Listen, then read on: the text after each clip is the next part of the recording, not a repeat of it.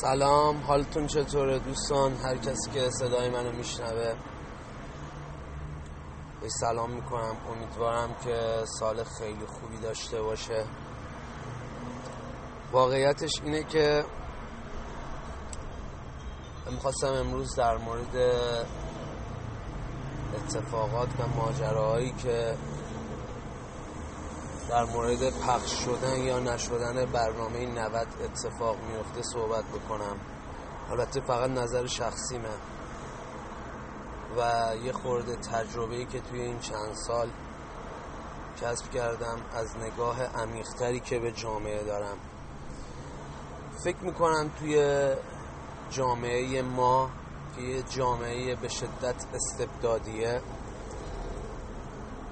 مسئولین و هر کسی که تو رأس کاره، تو هر اداره‌ای و هر منصب و پستی که داره، به شدت از قدرت گرفتن مردم هراس و ترس داره، از اینکه مبادا انتخاب‌های مردم برخلاف اون ایدئولوژی و تفکر سیستم یا خود اون فرد باشه.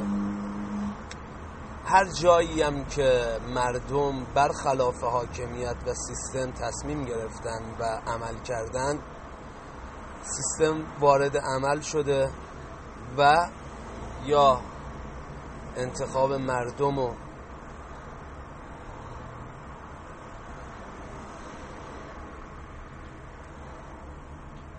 کاری کرده که غلط به نظر برسه، یا اینکه سنگ اندازی کرده و نذاشته اون هدفهایی که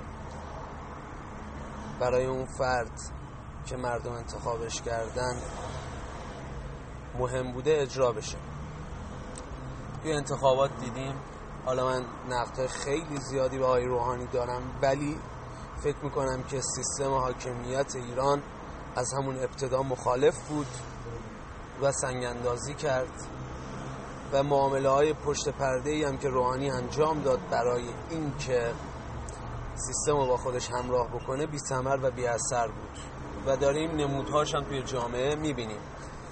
یا مثلا میگم به شما آیه جنتی که رأی نیاورده بود توی انتخابات خبرگان، به عنوان نفر آخر لیست تهران وارد مجلس خبرگان میشه و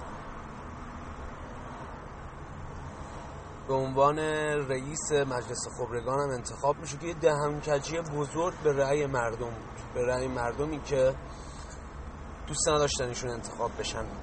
حالا شما همین اتفاقات اخیر جشنواره جام جم که خیلی هم مسخره و مزخرف و مبتذل بود شما در نظر بگیرید. توی همین انتخاباتشون هم با اینکه تقلب کردن، زد و بند کردن و خیلی تلاش کردن که آیه فردوسی پور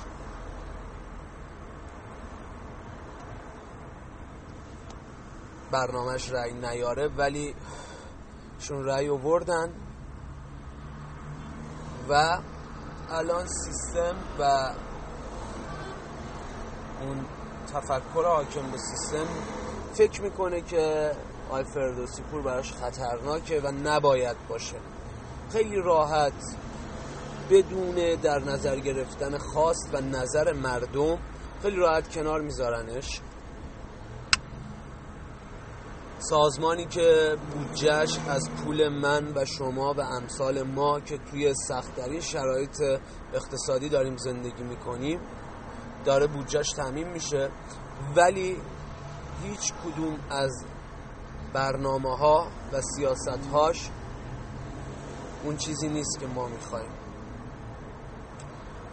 جامعه به شدت به نظر من سرافکنده و مغموم و احساس بیچارگی میکنه، شاید خسته شده از انتخاب کردن و به جایی نرسیدن و این حرکات رو هم که میبینه یأسش و ناامیدیش هر روز داره بیشتر میشه و من فکر میکنم که سرانجام خوبی نداره. هرچند که به آقای فردوسی پورم نقدهای خیلی زیادی وارده، ولی خب به عنوان آدم باسواد و مستقل، یه آدم تاثیرگذار، حداقل توی بحث تخصصیش که فوتباله، به نظرم به شدت آدم قابل احترامیه. نمیدونم، نمیخوام حس انقلابی و چگوارایی بگیرم، ولی فکر میکنم که باید ازش حمایت کرد و نذاشت که انقدر راحت آدمایی که هیچ ربطی به مردم ندارن، نه مقامشون و نه پستشون رو از مردم گرفتن، انقدر راحت دیکتاتور معابانه و انقدر خودخواهانه تصمیم بگیرن آدم ها رو حذف کنن، آدم های شایسته رو. این نمود بیرونی بارز برای این که ببینیم توی این مملکت چقدر راحت میشه آدمایی که به نظرمون همراه با سیستم نیستن یا حداقل یک کوچولو شبیه ما نیستن رو حذفش بکنیم. این اتفاق ممکنه برای همه ما توی کارمون، توی حرفمون و توی جامعه بیفته. باید کنار هم دیگه باشیم و نذاریم که آدمایی که از ما نیستن، آدمایی که شبیه ما نیستن، آدمایی که دوست ندارند، آزاد باشیم، مستقل باشیم، قدرت بگیرم و بتونم ما رو حذف کنم.